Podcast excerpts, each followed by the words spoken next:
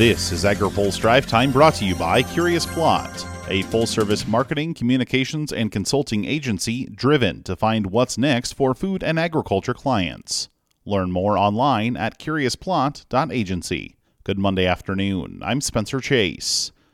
Dairy producers have from now through early December to enroll in a key risk management program. USDA's Farm Service Agency opened enrollment for 2023 dairy margin coverage today. The program issues payments when the margin set by calculating milk prices and feed costs falls below a certain level selected by producers during enrollment. New this year is tweaks to feed cost calculations to reflect the premium alfalfa required by dairy producers, as well as the opportunity to sign up for supplemental coverage. So far, USDA says 2022 coverage has paid out to more than 17,000 operations in August, and a payment is expected in September as well.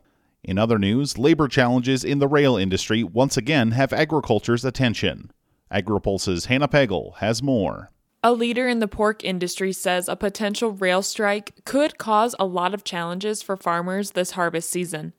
Terry Wolters is the president of the National Pork Producers Council.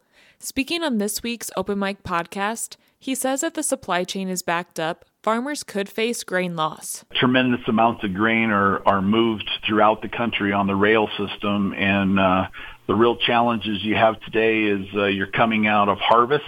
You're right, right in the heat of the harvest season. You've got grain piling up. If we can't keep rail cars moving and grains getting uh, diverted to where they need to go, we're going to have to pile it on the ground, and that's just going to create spoilage. Wolters says access to rail service is vital to a farmer's operation and profit margin. We're already dealing with nearly $7 corn. We haven't had $7 corn in a long, long time. But again, it's going to put an added stress to the profitability and uh, efficiency of farm operations today, which ultimately could could really uh, be detrimental to individual producers. And so we need to keep that that access uh, available for sure. Union members recently rejected a deal that was help brokered by the Biden administration back in September, saying that the deal didn't do enough to address the lack of paid sick time or improve working conditions. Negotiations have resumed between rail operators and the unions. Both parties have until November 19th to avoid a potential strike. Wolters also shares more insights on the recent Proposition 12 lawsuit, trade, and border security in his open mic interview on agripulse.com. Reporting in Washington, I'm Hannah Pagel. Finally, today, a recent announcement from the Biden administration applies nationwide, but rural America could stand to benefit more than many of its urban center counterparts. Social Security recipients are set to receive about 8.7% more in their payments by way of a cost of living increase for 2023. On top of that, Medicare Part B premiums will drop next year. Sean Voskuhl is the Oklahoma State Director for AARP.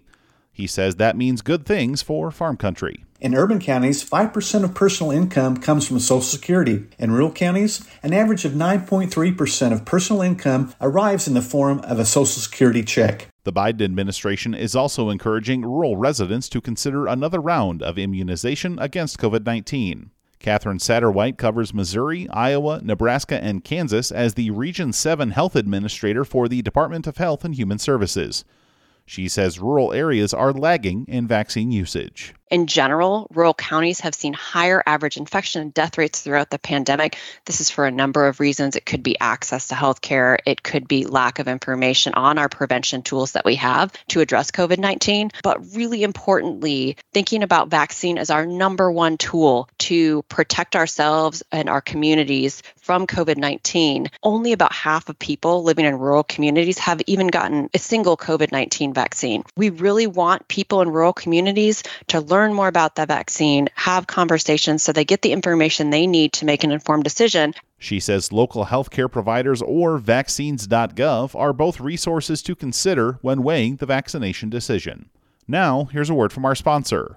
Today's AgriPulse update is brought to you by Curious Plot, a full service marketing, communications, and consulting agency driven to find what's next for food and agriculture clients. Learn more at curiousplot.agency. That's all for today's drive time.